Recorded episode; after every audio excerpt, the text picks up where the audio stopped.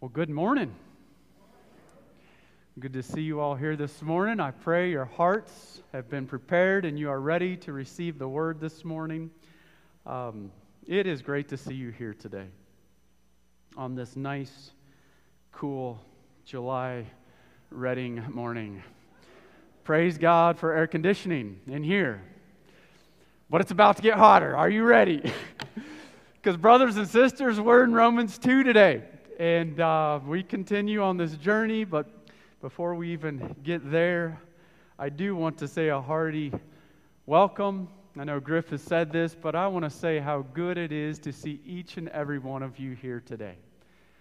My goal on Sunday morning is to try to say hi to as many people as I can, and it's impossible here. So I want to say it right now publicly hi. Good to see you. I'm so glad you're here, and I hope you know you are loved and welcome here at Crosspoint Community Church. And we are so thankful that God brought you here. Uh, thank you to the worship team, music team this morning who guided us in worship through song.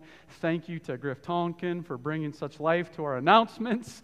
Thank you, my friend, and uh, opening us up with such a phenomenal verse of, um, of encouragement, but really of the reality of our own hearts. So, if you haven't done so yet, please take your Bibles, turn to Romans 2, your devices. It's also on the back of your handout. Uh, it will help if you follow along, even this brief little outline, it will help to follow along um, the thoughts today. We have a lot to cover. And so I pray, I hope that you came this morning with your Bibles, but you also, through the Spirit, brought your thinking caps. I hope you're ready to think through text because this morning we got a lot to cover. We got from verses 12 to 29 today in Romans 2. There's a lot here, all in this same vein of thought from the Apostle Paul. So we're going we're gonna get going. However, we're going to still take about 15 minutes or two and uh, 15 minutes or so and, and set this up uh, so it, it's more understandable for us. So I hope you're ready for that. As you're turning, if you still are turning, but maybe as the passage is sitting on your lap, have you noticed this? Even through COVID and all the technology and all the presentation, and now as people are, are, are coming, uh, becoming more comfortable with, with getting out and getting about, have you noticed how absolutely consumed our current culture is with image and status? And then this how easily this image and status driven culture seems to slide into the church of God. We're talking about you're someone if you look this way at church and fill in the blank. I mean, we're just going to be absolutely honest and frank and all of that from the start today, as we are any Sunday. But here it is this, this status driven culture, this image driven culture that says you're somebody if, and how that weasels its way into the church of God sometimes. And then you're, you're somebody in the church of God if you look this way, or you're really someone if you if you taught this class to this specific group. Fill in any of those blanks. You're somebody. You're really someone if you know this religious leader. If you know them, if you've met them, if you sat under their tutelage, you're somebody. You're someone if you have served in this position for this amount of years. You're someone if you hold this religious degree from this institution. Fill in any of those blanks. You're someone if you've been in the church for this amount of years, occupying that exact same seat you're someone. Do you, do you see what I'm talking about? How this status driven, image driven culture so easily slides into the church of the living God. And if it's not you, I guarantee it's me. Because this is the temptation of my own heart. Obsessed with outward status markers that subtly distract me from what really matters. So, that temptation is not unlike the temptation that we're going to read about today in Romans chapter 2. We're going to think through this. We'll continue our journey today through Romans, and here we are in Romans chapter 2, verses 12 through 29, and we will see true to life struggles of true to life worshipers in the first century who are struggling with this thought. I'm somebody if fill in the blank. And how that has stood in the face of a pure soteriology, a theology of salvation in so many people's lives. So I hope you're ready. Hold on, here we go. Romans chapter 2. But even before we unpack these verses, let's just briefly look at the roadmap on the back of our handouts because this does help every week to kind of review just briefly. Remind ourselves where we've been on this journey. If you're new with us, we're on this journey through Romans and we're all the way through today, getting to the end of Romans chapter 2. We've been in this for two months or three in Romans chapter 2. But before we got to Romans 2, we went through a wonderful introduction to this book. And then we came to this first major section in the book. If you look at that handout on the back, you'll see that this section really will run from chapter 1, verse 18 to chapter 3, verse 20. And as we've presented every week, this really is the ugliest part of our journey through Romans. This is ugly. This is bad news. Before we get to the good news, we really need to act, interact with this really bad news. Why? Because this section, these two and a half chapters, in these two and a half chapters, Paul highlights the total depravity of every single human being. Here's why this is so ugly every single human being deserves God's righteous condemnation. Because of sin, not one single person can stand on their own guiltless and innocent before a holy God. Oh, so, okay, so for two and a half chapters, Paul just takes one layer after another and proves that every single human being ever born into the human race, bar one, save one, Jesus, is a sinner. In chapter 1, verses 18 through 32, which we went through last month, we find him building this case against the truth suppressing pagans. Okay, these are Gentiles, these are ones that are godless, that grew up godless, and they suppress the truth that God gave them. And then we transition into chapter 2. And Paul takes his, his bony theological finger and just kind of redirects it. In chapter 2, the, the, the shift of guilt focuses to another group, and that is these self righteous, quote unquote, worshipers. These are primarily Jews in this context. As, as if we're part of the church, and we talk of this every week, so I won't belabor this, but if you're part of this Roman church and you're reading this epistle, as the Gentile truth suppressors are being exposed in chapter 1, and the Jewish Amen section is robust with agreement. Now, chapter 2 makes the Jews get a little squirmy. Why? Because chapter 2 is written about all those who somehow think that because of their ethnic background, their religious traditions, their outward conformity, or their diligence in formal acts of worship, somehow God will ignore their sin. Paul's point in Romans chapter 2 is this all, all, all self righteous worshippers deserve the condemnation of a righteous God. In other words, no matter how genuine, no matter how devoted, no matter how zealous, not one single self righteous worshiper will ever be exempt from God's holy scrutiny of their sin. Wow.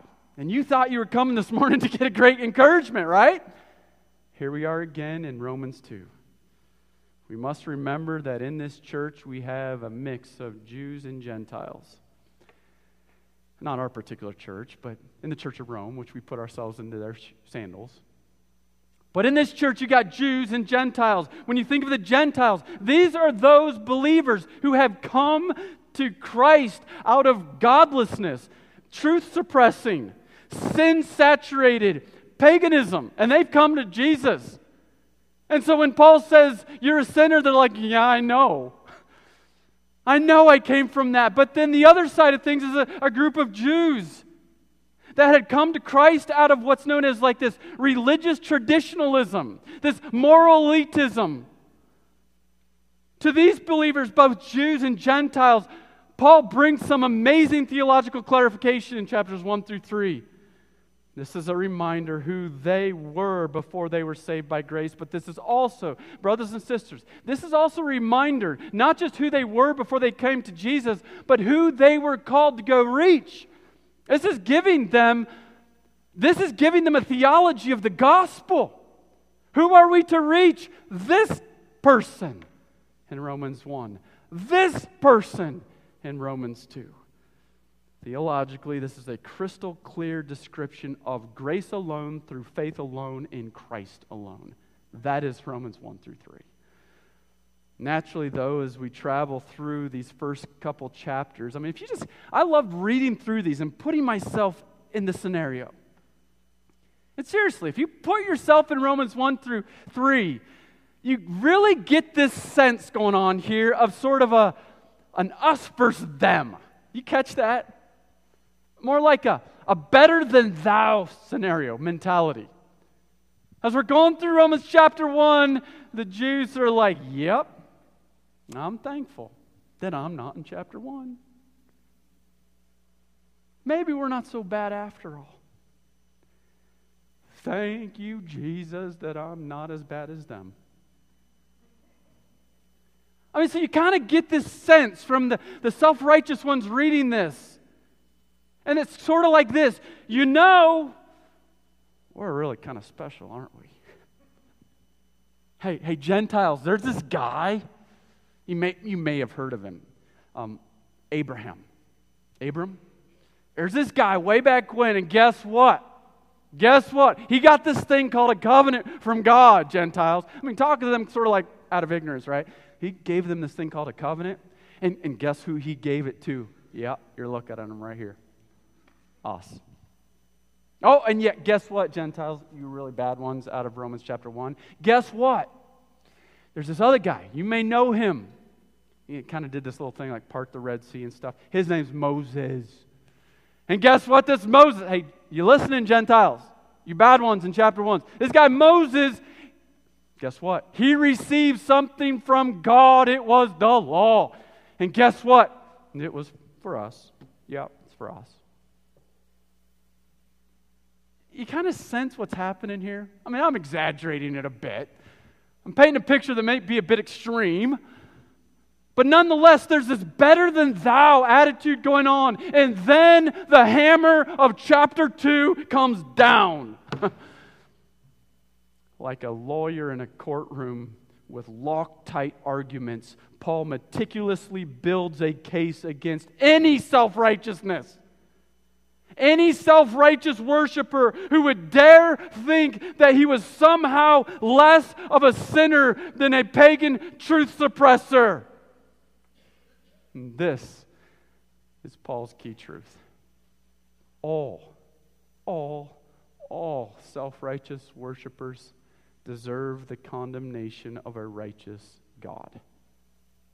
And then here are his arguments. Reason number one we looked at two weeks ago.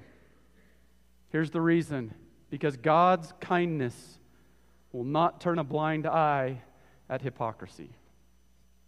Why? Because the goodness of God is meant to lead us to repentance. Here's the next one. Reason two God's judgment is always impartial. We looked at this last week. God Almighty and His justice doesn't see skin color or ethnicity or background or, or tradition. God's judgment is impartial all self righteous worshippers who somehow think that God is going to somehow look over their sin as, or, or status, get, their sin isn't quite as bad as someone else.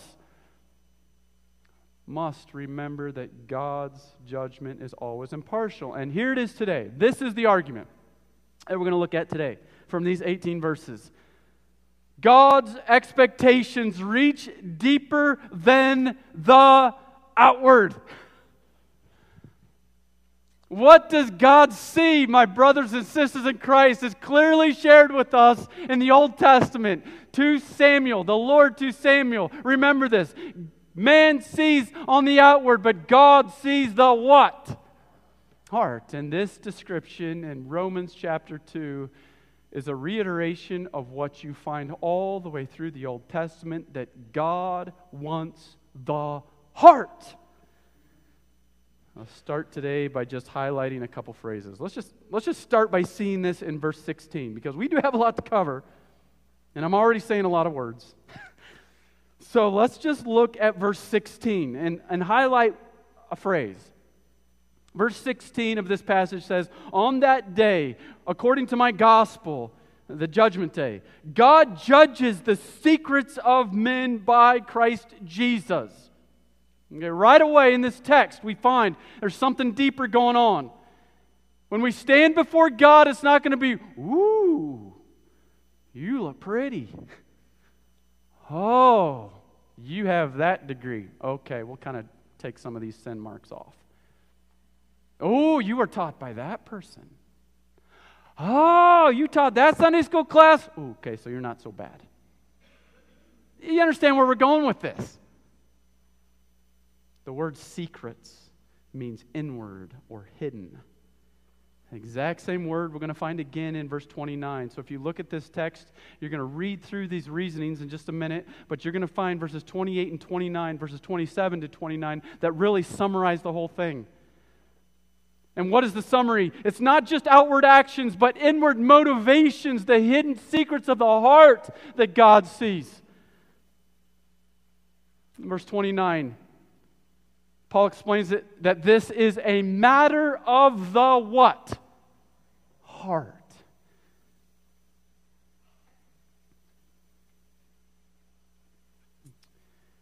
This God that we serve wants our heart. Man loves to focus on the outward. Naturally, we want to get all pretty. We want to wear a big smile. We want to appear all put together. We want to conform to the outward forms of religion and worship. But biblical Christianity, as we'll see crystal clear today, biblical Christianity reaches deeper. Biblical Christianity is about the hidden, secret man of the heart. Biblical Christianity is about the inner work that can only come through the Holy Spirit of God. Biblical Christianity is about the inner transformation that will, that will, that will produce outer obedience. That is what we're talking about in 212 through 29. If you were to take all of these verses and kind of come up with a paraphrased argument, follow this paragraph as I say it. Here's what Paul is saying. He's saying this to these self righteous people. He's saying, Sure, you have been blessed with possession of God's law. But simple possession of God's law, it's not enough. God expects you to actually obey the law He gave you. And, if you're honest, you would realize that you don't actually obey. However, this is just an indication of the real problem. Your heart is dirty before God. That is the paraphrased argument of all of these 18 verses.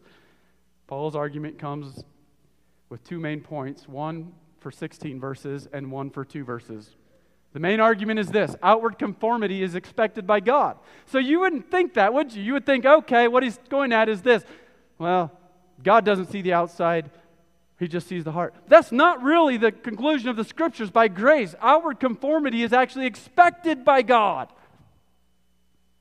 Obedience is expected by God, and we're going to walk through this very carefully. But inward transformation is the righteous standard of God. Okay, so time out already. I can see we're a bit bogged down by this. Okay, let's just make this practical. Very practical. lest we get all snarky on these Jews, lest we get all judgy, we must remind ourselves that in our own pious, churchy, Jesus people way, we too are tempted toward the same mentality. Are we not? I, I was just overwhelmed this week going back to Luke chapter 18. God used Luke 18 to work me over this week.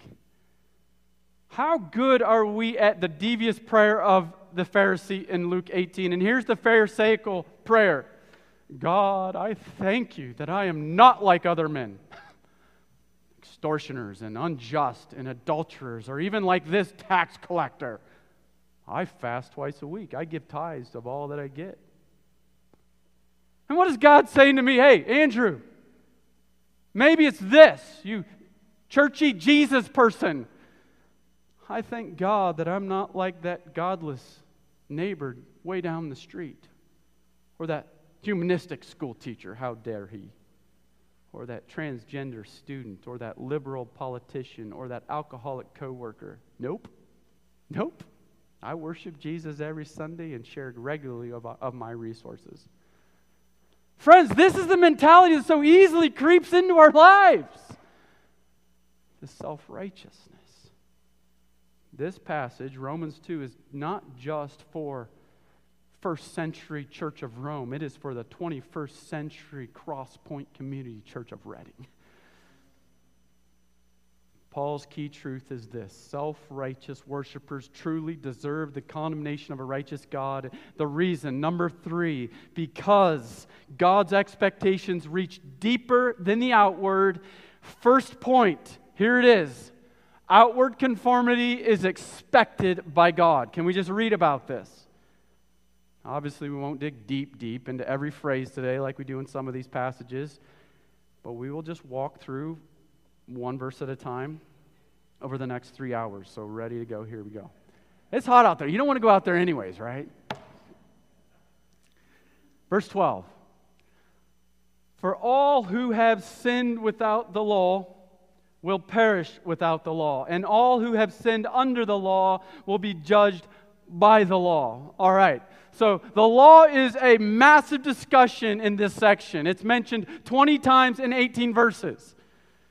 What is this law? Okay, Paul uses the terminology law several different ways through his writings. Here, he is referring to God's law given to Israel through Moses at Mount Sinai. But this is in a very general sense. And it speaks to God's moral expectations for Israel, particularly summarized in the Ten Commandments, as we'll see in the next couple verses. By the way, Paul is not detailing all aspects of the Mosaic law here, all right? We need to understand that. He is using it in a very general sense to simply refer to all of God's moral expectations through a law that was specifically given to Moses or to Israel. Paul's point is not this. Please understand, because this is a big discussion, law grace.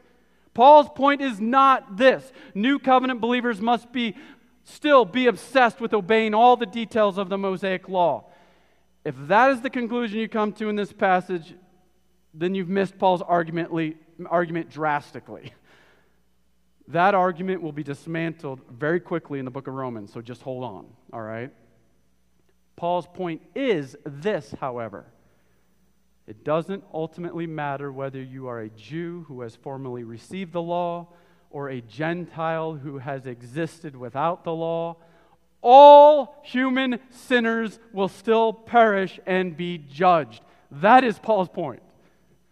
Whether you've received the law or not, you're a person, and all people will be judged. Verse 13 For it is not the hearers of the law who are righteous before God, but the doers of the law who will be justified. The real value is not formal reception of the Mosaic law, but actual obedience to God's moral expectations. Obedience is what God requires.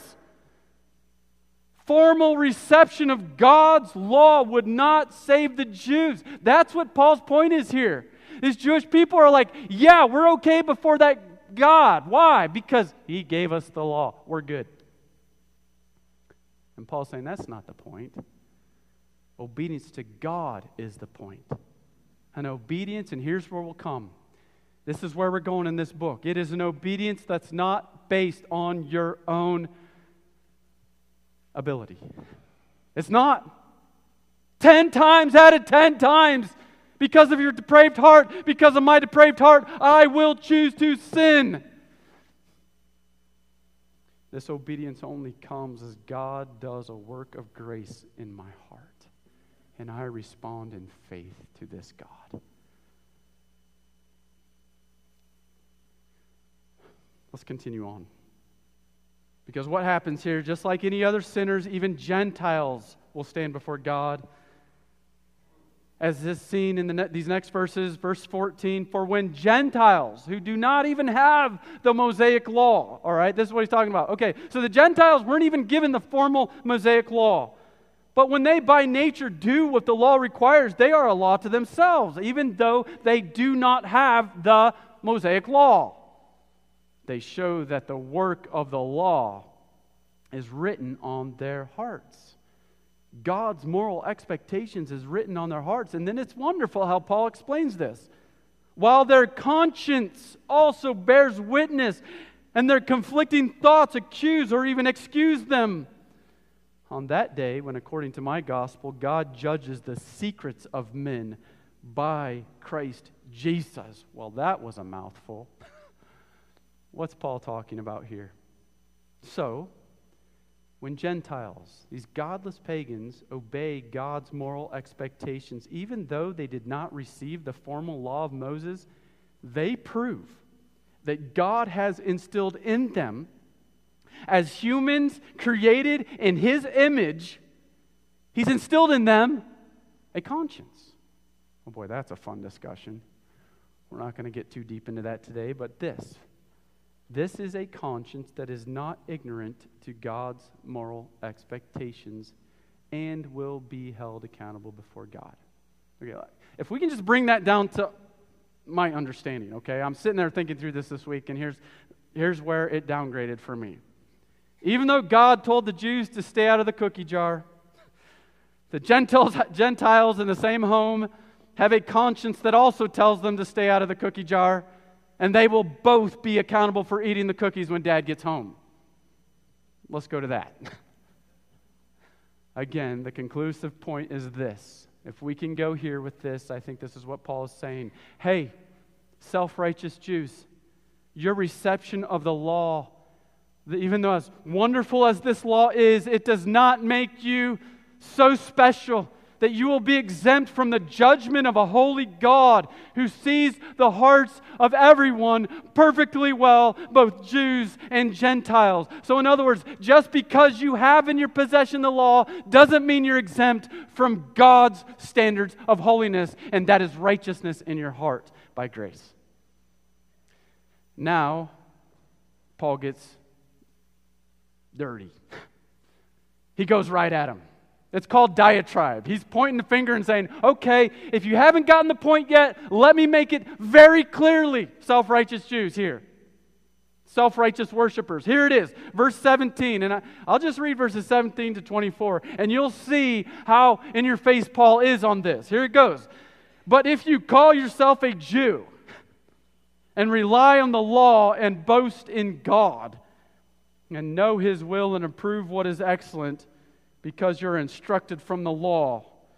And if you are sure that you yourself are a guide to the blind, a light to those who are in darkness, an instructor of the foolish, a teacher of little children, having in the law the embodiment and knowledge and truth. Verse 21. You then who teach others, do you not teach yourself? While you preach against stealing, do you not steal? He starts quoting some of the Ten Commandments here. You who say that one must not commit adultery, do you commit adultery? You who abhor idols, do you rob temples? Verse 23 You boast in the law. You who boast in the law dishonor God by breaking the law. And then the dagger comes straight from Isaiah 52. And if you are a Jew and you know the law and you know the Old Testament scriptures, you're going to be familiar with Isaiah 52. And here's what he says For as it is written, the name of God is blasphemed among the Gentiles because of you. Oh, I mean, I read this, I don't know how many times this week, and almost every time it seemed like I read this, I had one response verbally out of my mouth Ouch! Seriously. I read through this text and I'm like, wow, Paul, you didn't hold back one bit. I mean, what is he saying? The self righteous worshipers here find significance in what? Calling themselves Jews, relying on the reception and possession of the law, boasting that they really know who God is knowing God's historic plan, approving what really matters in life, even instructing others from God's perspective. But there was a huge problem. What's the huge problem? They ignored their obligation to actually obey God. They were living on their status and identity rather than in obedience to God. I mean, if we dare. Okay, so I know this is getting, we're in the trenches here in Romans 2, but I want to constantly, like every five minutes, jump back to here, Crosspoint Community Church, okay? Can we bring this back to Crosspoint Community Church, the own temptations of our own souls, our own hearts? Prior to becoming a Christian, and even as Christians, some of the things we struggle with. All right? If it's not you, then in our own self righteous way, we can look at the cultural Christianity around us every day. Because this certainly is what's happening around us. What do I mean? finding significance in simply calling ourselves Jesus' people, but not obeying God. Relying on the possession of our Bibles, all 20 of them on the shelves at our home, but not obeying God. Boasting that we really know who the Creator God is, not some force or object, but Yahweh, but not obeying that Creator God assuring everyone that we know the end. All of this nonsense right now that's going on, God's going to finish it. He will set it all right. But then, in our own way, in cultural Christianity, not obeying God. Giving a thumbs up to what really matters in life. I've got all my political persuasions dialed in perfectly. Yes on this, no on this, yes on this, no on this. Really figuring out what really matters in life, but not truly obeying God.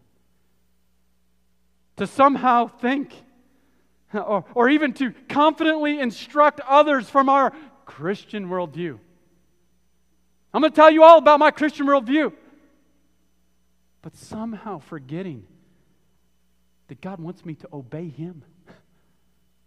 Do you see how, how slyly this enters into cultural Christianity?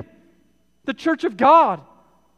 All the while, as we're saying these things, we're ignoring our obligation to actually obey God. And you're like, okay, Pastor Andrew, say it. What do you mean? Okay, here's what I mean to battle the lust of the flesh, the lust of the eyes, and the pride of life.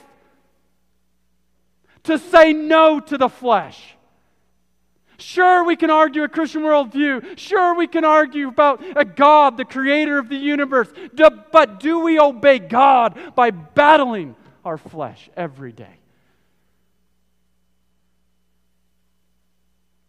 Stop stopping the lying and the deceiving and the slandering and cheating and stealing. Sure, we have our Bibles. But do we obey God by stopping the lies? Maybe we assure everyone that we know God and His plan, but do we say no to addictions and drunkenness? Maybe we get all these political answers just right, But do we obey God and refuse close companionship with those who despise God's word and letting them influence our lives and draw us down from our stand in Jesus Christ? Seriously.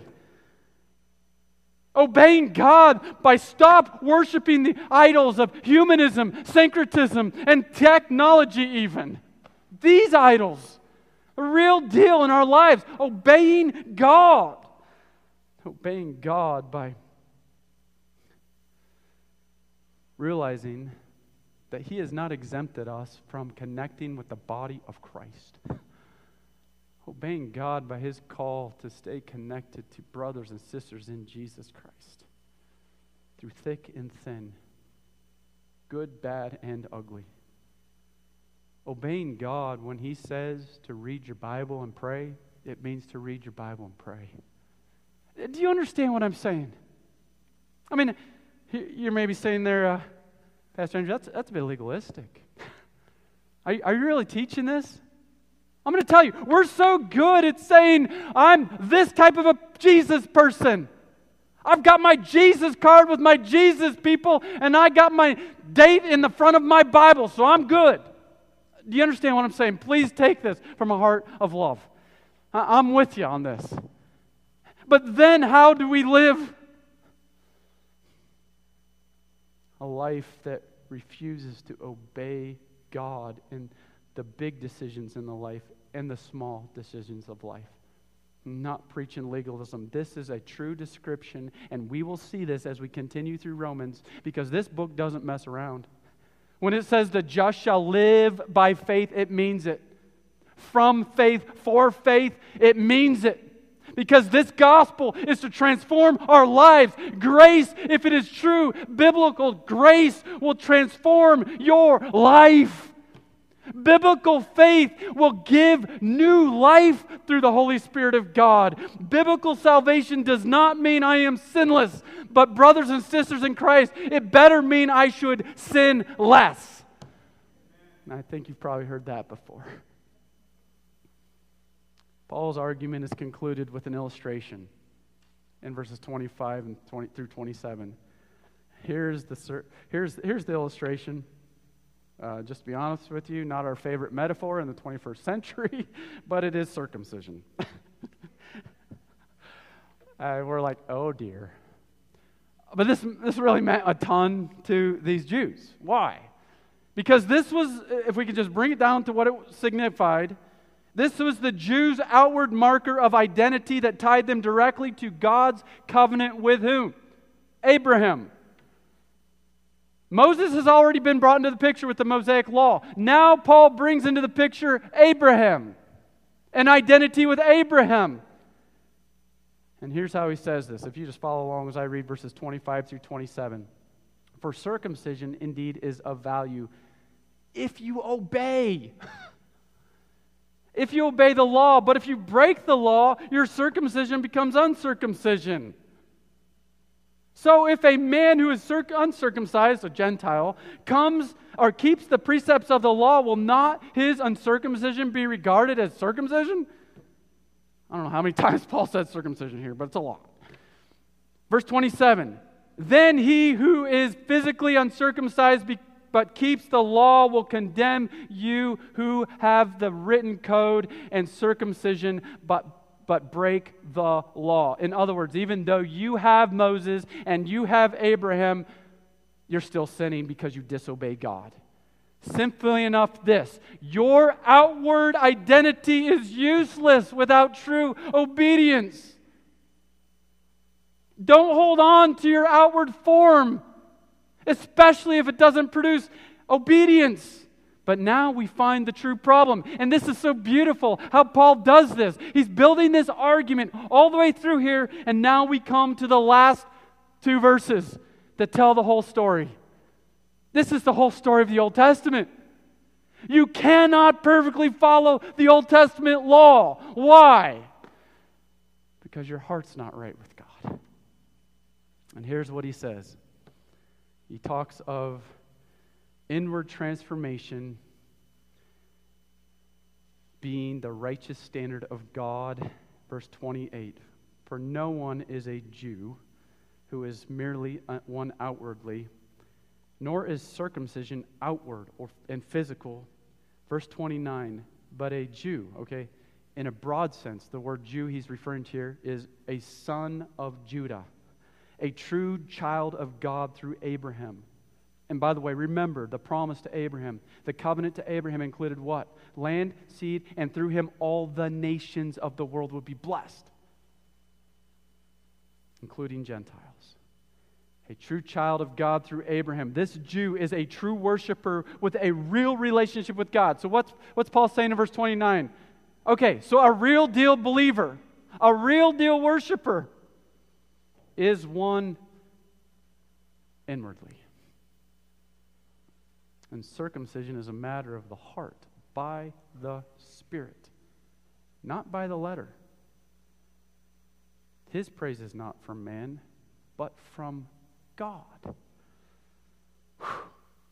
All right, so in these verses, Paul clarifies what the whole story of the Bible really is.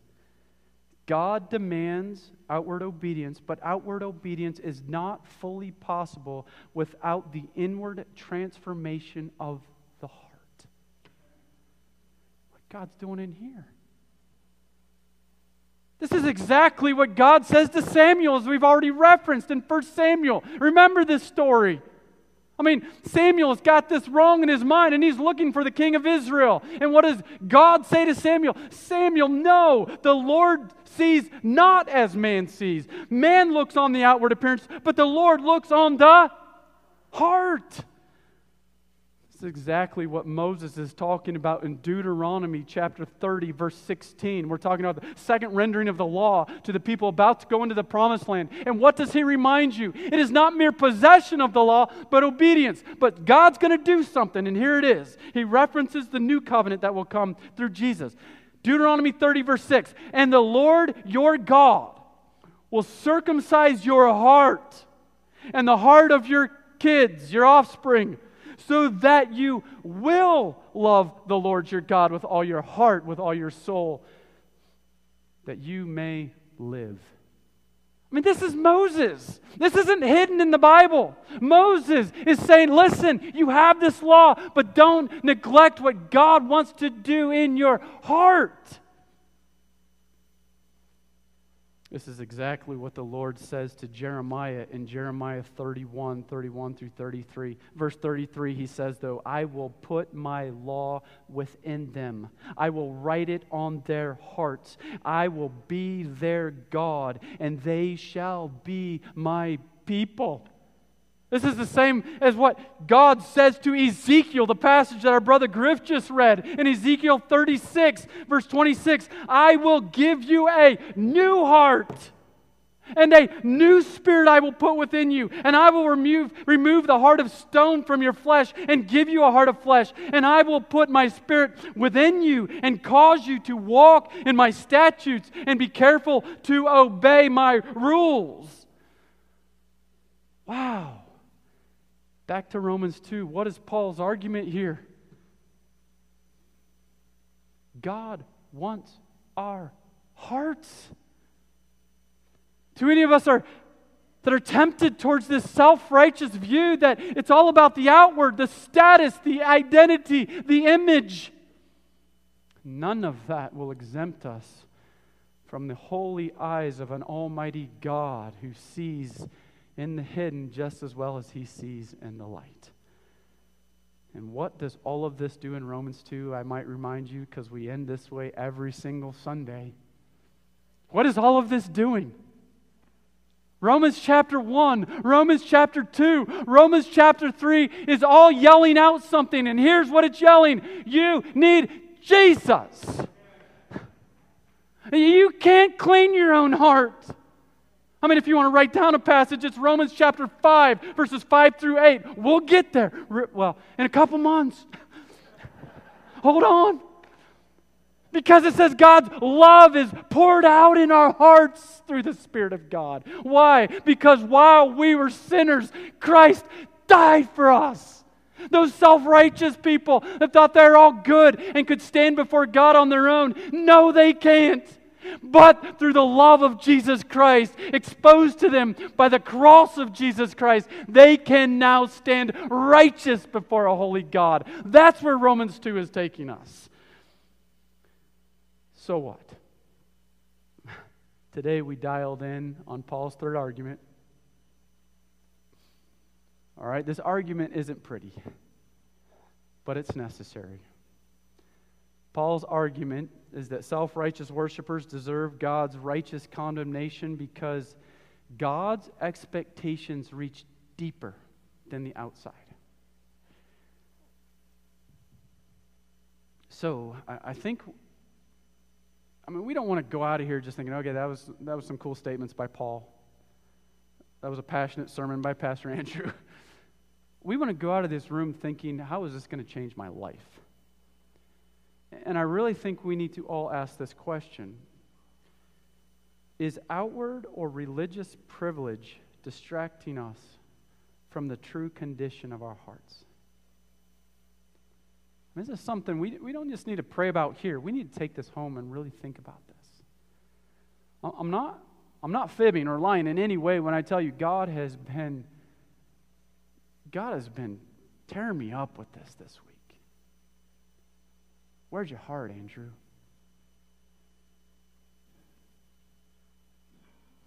I love what one commentator, his name is Robert Mounce, says. He really says it well. People, true to their nature, inevitably hide their real self and don a self they would like others to see. This second self is concerned to appear right before peers. The drive normally expresses itself in a legalistic battle for supremacy. Personal authenticity comes only when people surrender the hypocritical persona they appear to be and allow the self they really are to emerge. Do you understand that? My friend, are you aware of the true condition of your heart? Just because I own a Bible does not mean I'm right with God. Just because I go to church every single Sunday morning doesn't mean I'm right with God.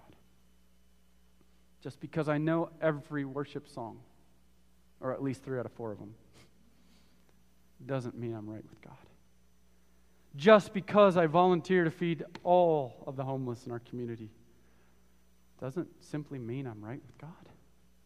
You catch the gist of what's happening here in Romans 2? The list could go on and on. Today we're reminded that this God sees our hearts. My unbelieving friend here today, as I t- try to say every single week, it is no mistake that you're here today. Maybe you've been wrestling with this for some time. But God wanted you here today. And I would say this Would you come to this Jesus today? He is the only one who can truly, eternally deal with the sin stains in your heart. You cannot erase those sins. And when we stand before God someday, our hearts will be exposed, our spiritual hearts will be seen. Jesus is the only one can wipe away those sin stains in your heart. Why? Because he went to the cross of Calvary for you. My unbelieving friend here today, would you admit that you are a sinner in need of a spiritual heart transplant? Would you believe that Jesus is the only one who can truly provide that spiritual heart transplant and then would you call on Jesus today to give you that spiritual heart transplant? My believing friends here today, my brothers and sisters in Jesus Christ, would you pray God's grace to rescue us all from a heart of pride? Do you, understand where we're going with this? Once again, as we go through this passage, just like every passage we've gone through Romans 1 and 2, a conclusion I come up with every single week, and I feel like God is just saying, hey, here it is, here it is, here it is. Andrew, never forget, never ever forget, Andrew, that you are a sinner saved by God's grace. It is not of you, it is of my mercy that I brought you into relationship with myself. Once again, we're reminded that spiritual elitism has no place in the body of Christ. We are all sinners saved by God's amazing grace. Let us never forget that a true worshiper with a real relationship with God, as Paul says in verse 29, is one inwardly. And true identity is a matter of the heart by the Spirit, not by the letter. Come back next week and we'll find some more fun stuff in Romans chapter 3. Would you pray with me? God, thank you so much for the time we could spend in your word today. So many words, and we just scratched the surface on some of these paragraphs today.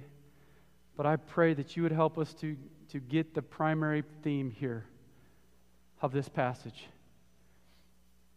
That when we stand before you someday, in no way will you be impressed by our outer image, our status, our preconceived goodness, you will examine our hearts. My friends here today, you listen so well as we walk through this today. As we close out this morning, we're going to close out in prayer and song, just as we started in song and prayer. But would you Pray this with me this morning that God would continue to reveal the true nature of your heart. If you truly have come to Jesus Christ by grace through faith, then guess what the good news is? God has given you a new heart. The Spirit of God is indwelling in your heart, and He will never let you go. The problem we face every day is that we have this flesh, the temptations that terrorize this changed heart. Would you pray this week that God, by His grace, would help you to keep a healthy heart? A heart that is right before Him? For my unbelieving friends here today, I'm so thankful that you are here. And maybe you're still wrestling with your relationship with God. I would love to talk with you more about that. Anyone here sitting around you, especially the elders, deacons here, uh, chaplains here, we would love to talk with you more about this. But you need to know this as you came here today through these doors that when you were came into this world, you came in as a sinner because you came from Adam. You're a sinner not just because you were born in Adam's line, but you're a sinner because you actually sin. You rebel against God. But this is the beauty of the gospel of Jesus Christ. Jesus Christ does not leave you without hope. And this hope is found in the cross of Jesus Christ. Jesus Christ went to the cross for your sins and mine. The scripture is very clear. Believe on the Lord Jesus Christ and you will be rescued. Would you come to this Jesus today? Would you come to Him in faith and repentance, committing to follow this Jesus with your life? Would this be that day? My friend, don't delay. God, we thank you for the time we could spend in your word today. We thank you for how appropriate this passage is, even how ugly it is. We thank you for the opportunity, privilege we have to study it. And I pray, God, that you please bless us as we go our way. Please help us to find our encouragement in your word through your Holy Spirit. We pray this in Jesus' name. Amen. Thank you for your listening ears today. Thank you for being here. Uh, not, not fun stuff, Romans chapter 2, but it's setting up for what we're going to get to in Romans 3, 4, and 5. So hold on. Keep coming. Keep finding your encouragement in the Word. Uh, some of you came this morning ready to worship God through sharing your resources. We're not passing any offerings plates here today. There are some boxes in the back if you'd like to share your resources that way, uh, or there are also opportunities online if you'd like to do that. Uh, but I would encourage you to obey God as He impresses that on your heart uh, today and through this week.